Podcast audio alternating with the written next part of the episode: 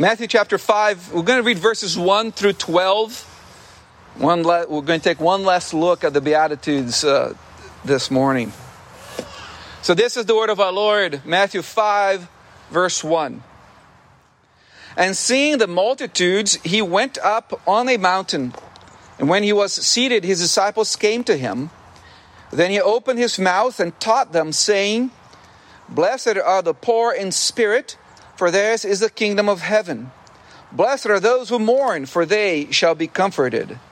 Blessed are the meek, for they shall inherit the earth. Blessed are those who hunger and thirst for righteousness, for they shall be filled. Blessed are the merciful, for they shall obtain mercy. Blessed are the pure in heart, for they shall see God. Blessed are the peacemakers, for they shall be called sons of God. Blessed are those who are persecuted for righteousness' sake, for theirs is the kingdom of heaven. Blessed are you when they revile and persecute you, and say all kinds of evil against you falsely for my sake. Rejoice and be exceedingly glad, for great is your reward in heaven.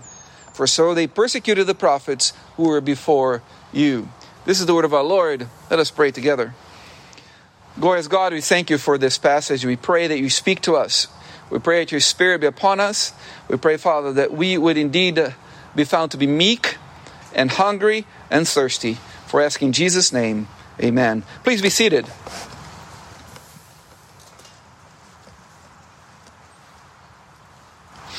If you are one of those people who follow my notes that I post on Friday morning during the sermon, you're going to be highly frustrated today. I really reworked the notes quite a bit since uh, Friday morning at 9 o'clock in the morning. So it might be profitable for you to put that aside for now and just look at back maybe uh, later.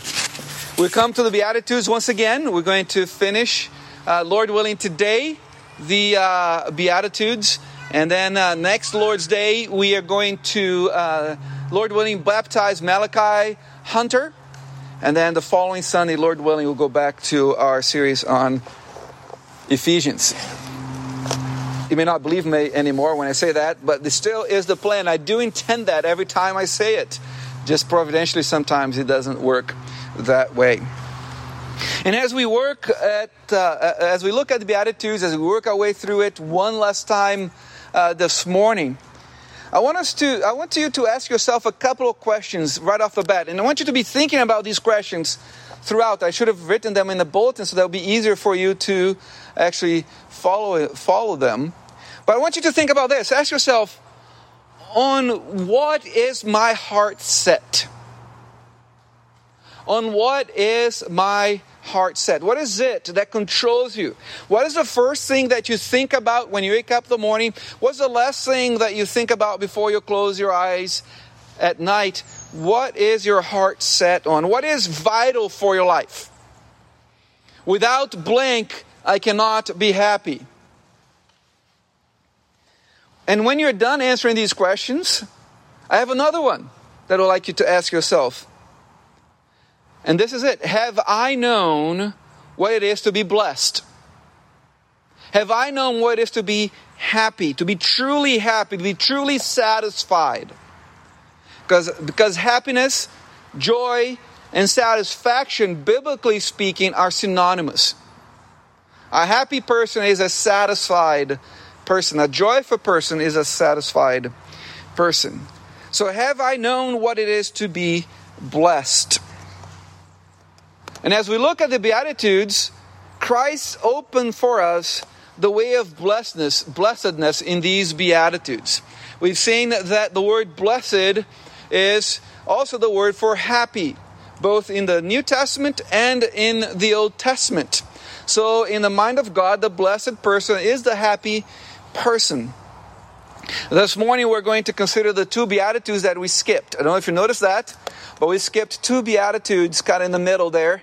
Uh, which is in verses 5 and 6. And that's what we're going to try to do today. Jesus says, Blessed are the meek, for they shall inherit the earth. Blessed are those who hunger and thirst for righteousness, for they shall be filled. Brothers and sisters, do you realize that Christians are by definition, considerate and, uh, and humble people. That by virtue of our faith in Jesus Christ, Christ declares us to be that. Remember, the Beatitudes have that tension between what we already are and what we're becoming the tension between the already and the not yet. And we in Christ are already the considerate people. We are already the humble people, and we continue to strive towards that. The Christian is called to a life of kindness. We see that in verse 5. We're called to a life of looking out for the interest of others. Christians are meek people. Christians are also called to be meek. And meekness is one of those words that is difficult to define. It's like fluffy. Fluffy is difficult to define without equating it to something. Now, the pillow is fluffy, and so that's not a definition. Uh, it's difficult to define fluffy without using your hands. You know, fluffy, that's how meekness is. It's one of those words that's difficult to define, but not impossible. Meekness is related to poverty in spirit, as God already told us through Christ that we are poor in spirit. And if you think about poverty in spirit, describing our relationship to God, meekness describes our relationship to one another. Poverty in spirit describes our relationship to God because of what we know concerning us and what we know concerning God. We are poor in spirit because we know who we are and we know who God is. Meekness describes our relationship to one another, our fellow humans, because of the same thing, because we know who God is and we know who we are. When we come to know God, we come to know our sinfulness. There's no such a thing, there's no such a thing as one who believes in Christ Jesus who at some point of his or her life have not realized that they were a sinner that, that's part of the Christian experience. That has to be there. And when we come to know our sinfulness, we cast ourselves on the mercy of the Lord. And as we find that grace and comfort with God, then true humility is worked out in us. At the same time, grace is that grace is working in us. Meekness results from that, from the grace of God at work in us. And we begin to relate consider- considerately and humbly toward one another. Do you get that, brothers and sisters? That the marking, the, the, the most preeminent characteristic of our relationship to one another is humility, is meekness, is loving humility. It is preferring one another in love. Meekness is the, the humble strength of the person who has learned to submit to difficulties. Meekness results when a person enters into the presence of God and knows that he ought to be judged. And yet he has found grace in the sight of God instead. The result of that, when you realize that, that you were to be judged, that you and I were to be judged before the sight of God, and yet he says, I love you because of Jesus Christ. Humility has to be what follows from there. Because we, you and I have been forgiven, then we show humility and forgiveness to each other. Meekness is the result of God's grace in our hearts where we have seen what we deserve. Have you ever stared at the face of God and seen what you deserve? the pains of the miseries of this life and the pain of hell forever. So meekness is a result of beholding that in the face of God and knowing that we have not gotten what we deserve. Brothers and sisters, do you realize that none of us here in this glorious room, if we can call it that, glorious space, have not gotten what we deserve? It doesn't matter what you're going through, you have not gotten what you deserve. You've gotten the grace of God bestowed upon you. So, when we realize that, then we show that same kind of consideration to others. For remember what our Lord says, for those who have been forgiven much, will love much. And we can change that by saying that those that have been forgiven much will, be, will also forgive much. Isn't that what our Lord says in Matthew 18, where we have this guy that's forgiven a, a debt of billions of dollars, yet he's not able to forgive a debt of 100,000 or $10,000 against him because somehow he didn't realize how much he had been forgiven, forgiven, forgiven. Can you think of two examples of meekness in the Bible? There's two people in the Bible that are are focused upon when meekness is talked about. I'll give you one, I'll give you the easy one. The one is Jesus. Right, which is really the answer for anything you ask at church. If you say Jesus, somehow that's going to be the right answer. But who's the other one that is often portrayed as a meek person worthy of our imitation? It's Moses. As a matter of fact, the book of Numbers says that Moses was the meekest man on earth.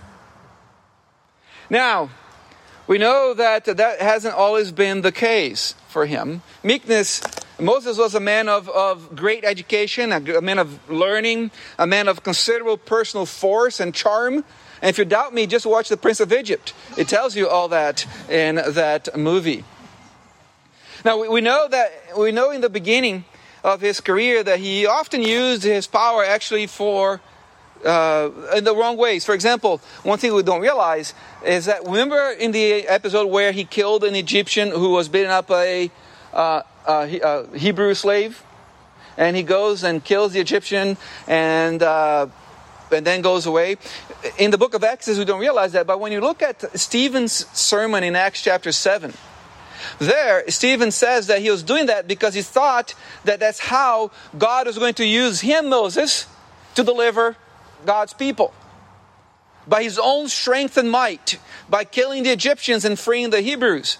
And God says, No, that's not how I'm going to do that. Moses, I'm not going to do because you're a gifted guy. I'm not going to do it because you have the strength to do that. I, I actually have training for you, Moses. I'm going to send you to the desert for 40 years in preparation for another 40 years in the desert. And the Lord sent him into the wilderness for 40 years to train him in meekness. Remember how Moses was when he was again discovered by the Lord in the desert? He wasn't the guy ready to go kill the Egyptians, was he? He was uh, because he had gone actually to the other side, perhaps too much, and say, "Lord, I can't do this. I can't. I stutter. I can't talk." And God said, "Moses, haven't you gotten yet? It's not you that matters. It's me. I'm the one who's going to be working through you. And when Moses came back, he never again used his own personality and force to build up his own reputation or to pursue his own agenda. And as I said in Numbers chapter 12, we're told that Moses was the meekest man on earth. The, the exercise of his character was on behalf of the cause of God, and he let God defend him. And that's another trait of meekness, people of God.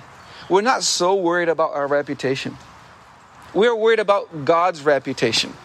We fight for God's reputation, not for us, for ours. We let God defend us.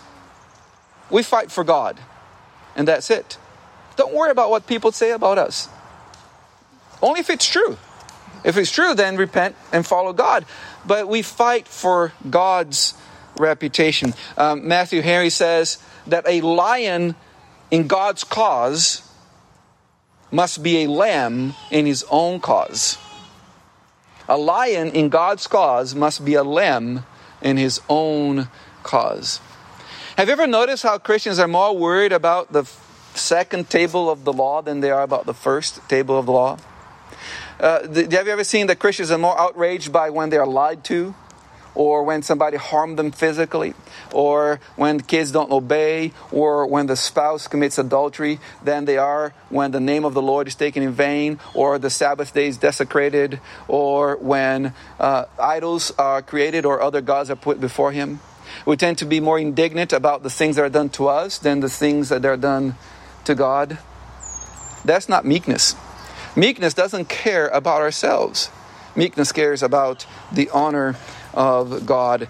The meek person is ready to say, I will not stand on my rights. I will not demand to have my way. I will be concerned about the interests of others and about the cause of God, and I'll let God take care of me. Isn't that what Paul says in 1 Corinthians 8 and 9 when he says, Hey, I have all kinds of rights. I have the right to take my wife around if I had one. I have the right to get paid for the proclamation of the gospel. I have the right to do all these things, and yet I divest myself of all my rights so that uh, one more soul can be added to the kingdom of God.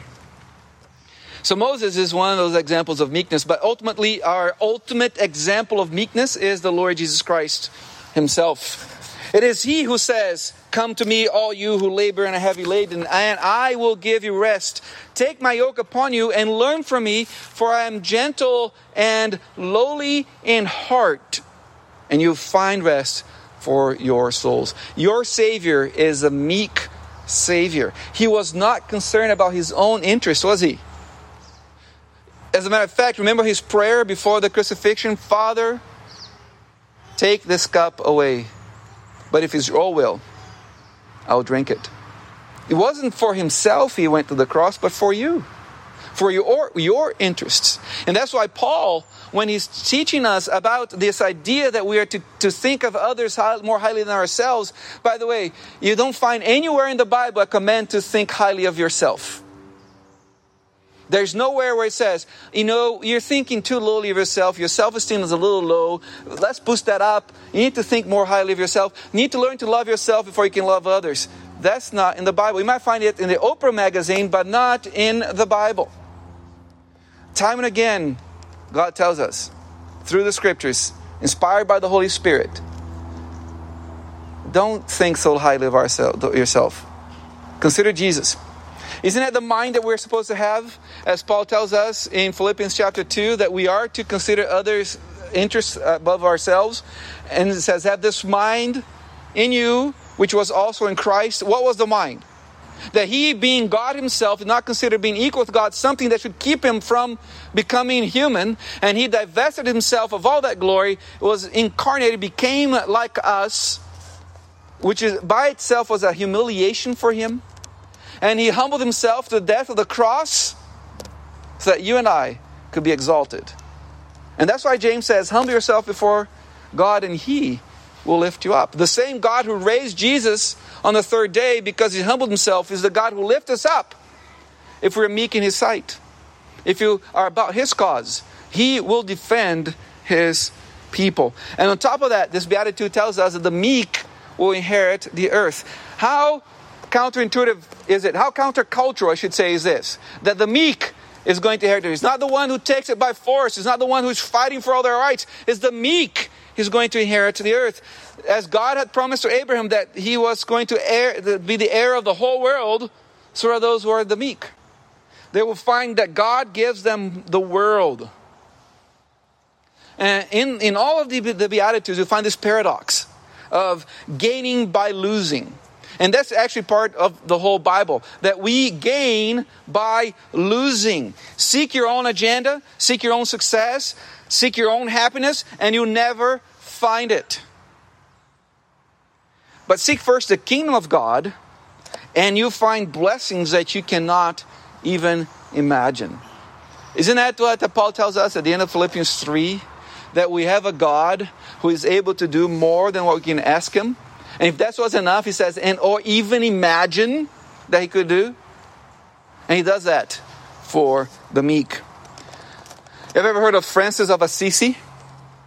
Uh, usually his statues have birds and animals all around him because he truly believed that he needed to preach the gospel to every creature, and he took that very literally and meant like every living, like animal and so on. And he, he would often be found proclaiming the gospel to the kitty cats and to the dogs and to the birds and all that. But Francis, after which the current Roman Catholic Pope is named, left behind a prayer that I think most of us have heard before, but it's a prayer that really touches on this idea of meekness of preferring others rather than ourselves. And, and Francis encourages us to pray the following prayer Lord, grant unto us not so much to be consoled, but to console. Grant unto us not so much to be understood as to understand. Grant unto us not so much to be loved but to love. I grew up uh, going to Catholic schools all my life through high school, and uh, pretty much every chapel we sang this song. So it's kind of ingrained in in my head. And when I first came to faith in Christ in the Protestant context, I repudiated it. How can anything come good from that? But this is our tradition, isn't it? This is prior 1517. And Francis is as much as ours as it is the Roman Catholic Church. And this prayer is truly a biblical prayer that we should be praying. And I want you to make, sure, to, to, to make sure you understand that this type of meekness is not the stuff for weaklings.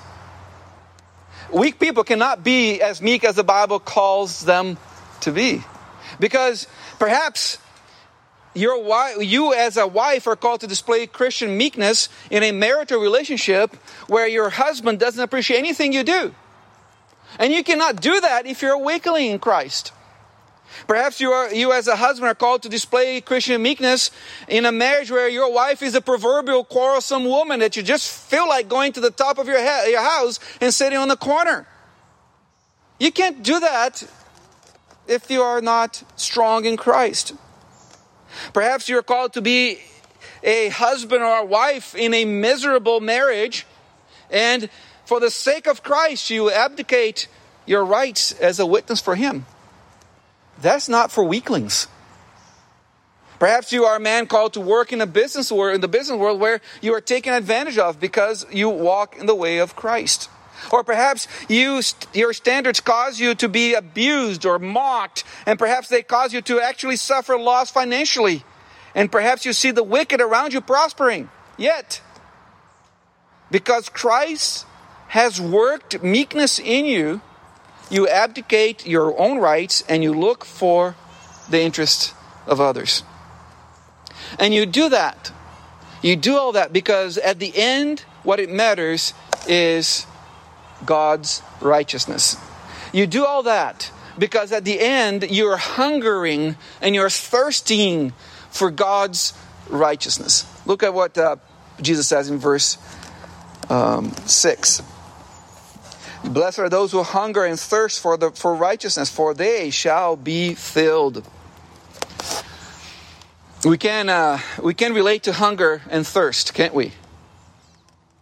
Have you ever met a little kid that is never thirst at bedtime? Somehow, at bedtime, their throats kind of tighten up the, the water just disappears from their body and they are parched. There's no amount of water that satisfies a thirsty kid at bedtime, is there? We can relate to thirst. We can relate to hunger. hunger. Uh, uh, often, towards the end of the service, the houses in the neighborhood are cooking lunch, and you can smell the smell. Or when we have service in, inside and, and people are starting to warm up lunch, and it's like, man, I'm hungry. So we can relate this idea to this idea of hunger and thirst. And all the more could the people of Jesus' time, where food was at a premium in Palestine. So he gets the point across that we, as meek followers of Jesus Christ, are hungering and thirsting for righteousness. And the idea of righteousness is a major theme throughout the Sermon on the Mount, we already saw that you, we as Christians are going to be persecuted for righteousness' sake. We see in later on in chapter 5, verse 20, that Christians must, must have a righteousness that exceeds the righteousness of the Pharisees. We're supposed to be more righteous than the, the righteousest person on the earth. Christians are to, be, to do acts of righteousness in chapter 6, verse 1. Christians are to seek God's kingdom and His righteousness in the assurance that everything that, will, that they need will be supplied to them Matthew 6 33. So that's what we do. That's what we are. We are thirsty people. We are hungry people. And what we hunger and thirst for is righteousness. Which begs the question what is righteousness? The, the set of words behind the English word righteousness basically gives the idea of conformity to a norm. So we are people who hunger and thirst to conformity to a particular norm. And you know what that norm is? It's not necessarily a set of rules. That norm is a person. And that norm is Jesus Christ Himself. That's the ultimate righteousness. And that righteousness is codified in the Word of God. So when we hunger and thirst for righteousness, we're hungering and thirsting for what God says in His Word that brings glory to God, glory to Christ, that demonstrates our faith in Him, and we want to live that way. So we see that to hunger and thirst for righteousness includes at least three aspects. First, it means to long for a right relationship with God by being righteous before Him. If you're hungry and thirsting for righteousness, you're longing to have a right relationship with God by being right before Him, being what we ought to be. And that can only be done through faith in Jesus Christ. That's the only way to be able to do that. We have sinned, but God made Christ become sin for us so that in Him, through faith, we might receive righteousness. And this is really at the center of the gospel. We are not righteous, but God provides that righteousness to us. That's why Paul says he was not ashamed of the gospel, for the gospel is God's power unto salvation, in which his righteousness is displayed. Secondly, we cannot welcome Jesus as our Savior. If we're, if we're hungry and thirsting after righteousness, we cannot welcome Jesus as our Savior without being willing for Him to be precisely that, our Savior. We, we like welcoming Jesus as an add on. Perhaps fire insurance, so that we don't go to hell. But we need to welcome Him precisely as our Savior. As, as our Savior, Jesus saves us from the power of sin, but also the influence of sin. He not only brings pardon, but He also works in us to make us alive in our relationship with God. God, grace reigns in us through righteousness in Jesus Christ. It is never apart from righteousness. So, right living is what we hunger and thirst for, as well as forgiveness. If, if Jesus is truly your Savior, you also hunger and thirst for right living. That's part of it. That, that's, just, that's just who you are as a Christian. If we don't, then our supposed longing for a right relationship with God is proved to be false. We cannot take Christ's gift of forgiveness and neglect his demands for right living. It's important for you to listen to me on this one. You cannot say, you know, yes, I want to be saved so that I can do whatever I want. No, you want to be saved so that you can be freed to do what God calls you to do. It is one of the great tragedies, tragedies of, our, of our day that we have come to believe in really cheap grace. A Savior who leaves us as leaves us much as we were instead of actually saving us from sin. We seem to be okay with being saved and continue to live in sin. That's not that's not being saved. That's that's a Savior has no power.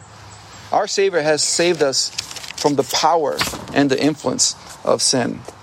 And thirdly, and we're almost done, I know everybody's getting hungry. To hunger and thirst for God's righteousness involves our seeking to see it established everywhere. A Christian cannot be okay with unrighteousness in the world. In our own lives, we are to live with moral integrity. In our dealings with others, we are to develop right relationships. In the world we live in, we are to encourage moral integrity and right relationships, both by the work of evangelism and by all that we do to reform society and bring it into conformity to Christ's teaching. Now, the, the work of evangelism and missions and the task of social reformation are not to be thought of as an alternative for the Christian.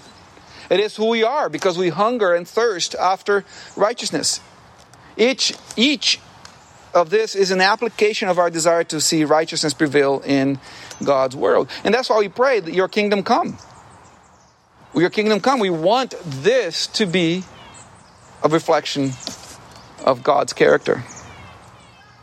And as we do that, as we hunger and thirst for righteousness, we will be satisfied. The word filled there in verse 6 means satisfied. God will satisfy you as you hunger and thirst for Him. God will satisfy those who hunger and thirst after His righteousness. Delight yourself in the Lord, and He will give you the desires of your heart. That's a promise. Delight yourself in the Lord, make Him your delight, and He will give you the desires of your heart, because the desires of your heart will be Him, it will be Christ Himself. And this is not something that we need to wait to the future. Oh, okay, we'll, we'll, we'll live a hard life now. We hunger and thirst and hunger and thirst for righteousness, so that in the future we'll be filled. No, God says you're going to be satisfied now. How is that? Brothers and sisters, we have God as our Father. We have the people of God as our family. Fathers and mothers to guide us and help us. Brothers and sisters to stand beside us. Sons and daughters to care for and encourage.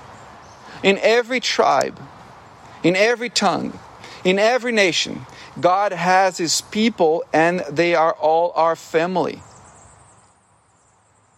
In our own Christian spheres, we experience the restoration of true fellowship and friendship. We enter into caring, loving, healing, serving community where right and restored relationships can take place, the Church of Jesus Christ. And these relationships may be only a foretaste of eternity, of heaven, but what a glorious foretaste to be satisfied by Christ in the body of the church. You're gonna, you know, you can say, "Oh, he's saying that because of the pastor," but you cannot do anything better for yourself than being church. Really, you know how often we think of uh, daily devotions as very important, and sometimes something might be asked, "What is more important, uh, daily devotions or coming to church on Sunday?" Which in some ways is asking what's more important, the heart or the lungs? You know, which one do you want to keep? But think with me for a moment. Aren't we today in the church taught often that uh, is your daily, private, personal devotion and prayer life every day that matters the most? Is that really the reality of the New Testament? How many people do you think in the New Testament had Bibles to read at home? None. Virtually none. The center of their lives was the community celebration of the Lord's Day together in the Lord's house. That was what drove their lives. Everything flew into that, flowed into that, and everything flowed out there. Now, I still love for you to read your Bible and pray every day, but there's some mystical thing that happens here when we are together by faith in Christ that the Spirit of God is working in us and that we can see who we are called to love. Those are the people around you right here. And so that in meekness and in hungry and thirsting for righteousness, we pursue that, and God will satisfy us. As we meekly hunger and thirst for righteousness, God will satisfy us, and we have a foretaste of heaven. And so we come to the end of the Beatitudes. These, these graces that we've been talking about are graces that only God could give. And we, we, we can't do these things on our own. Christ is not giving us, remember, the Beatitude is a list of things to do. The Lord is actually saying, This is what my children are like. All these things are true of you. They are poor in spirit, and in that poverty, I give them the kingdom of heaven. They mourn over sin, and in that mourning, they are comforted. They are meek, and in that meekness, I give them the world. And as we hunger and thirst after his righteousness, he fills us to the brim, and our cup runs over. If we will seek Him, He promises all these things will be added unto you. You will be satisfied. So take the challenge of the psalmist taste and see how good the Lord is. Let us pray together. Father in heaven, we thank you that you're a good God, a God who blesses your people. Father, thank you for making us meek. Thank you for making us hunger and thirst for righteousness. And we pray that in practice we'll do what you've declared us to be. Enable us to be humble followers of Jesus Christ who are desperately wanting righteousness in our lives. For we pray these things in Jesus' name. Amen.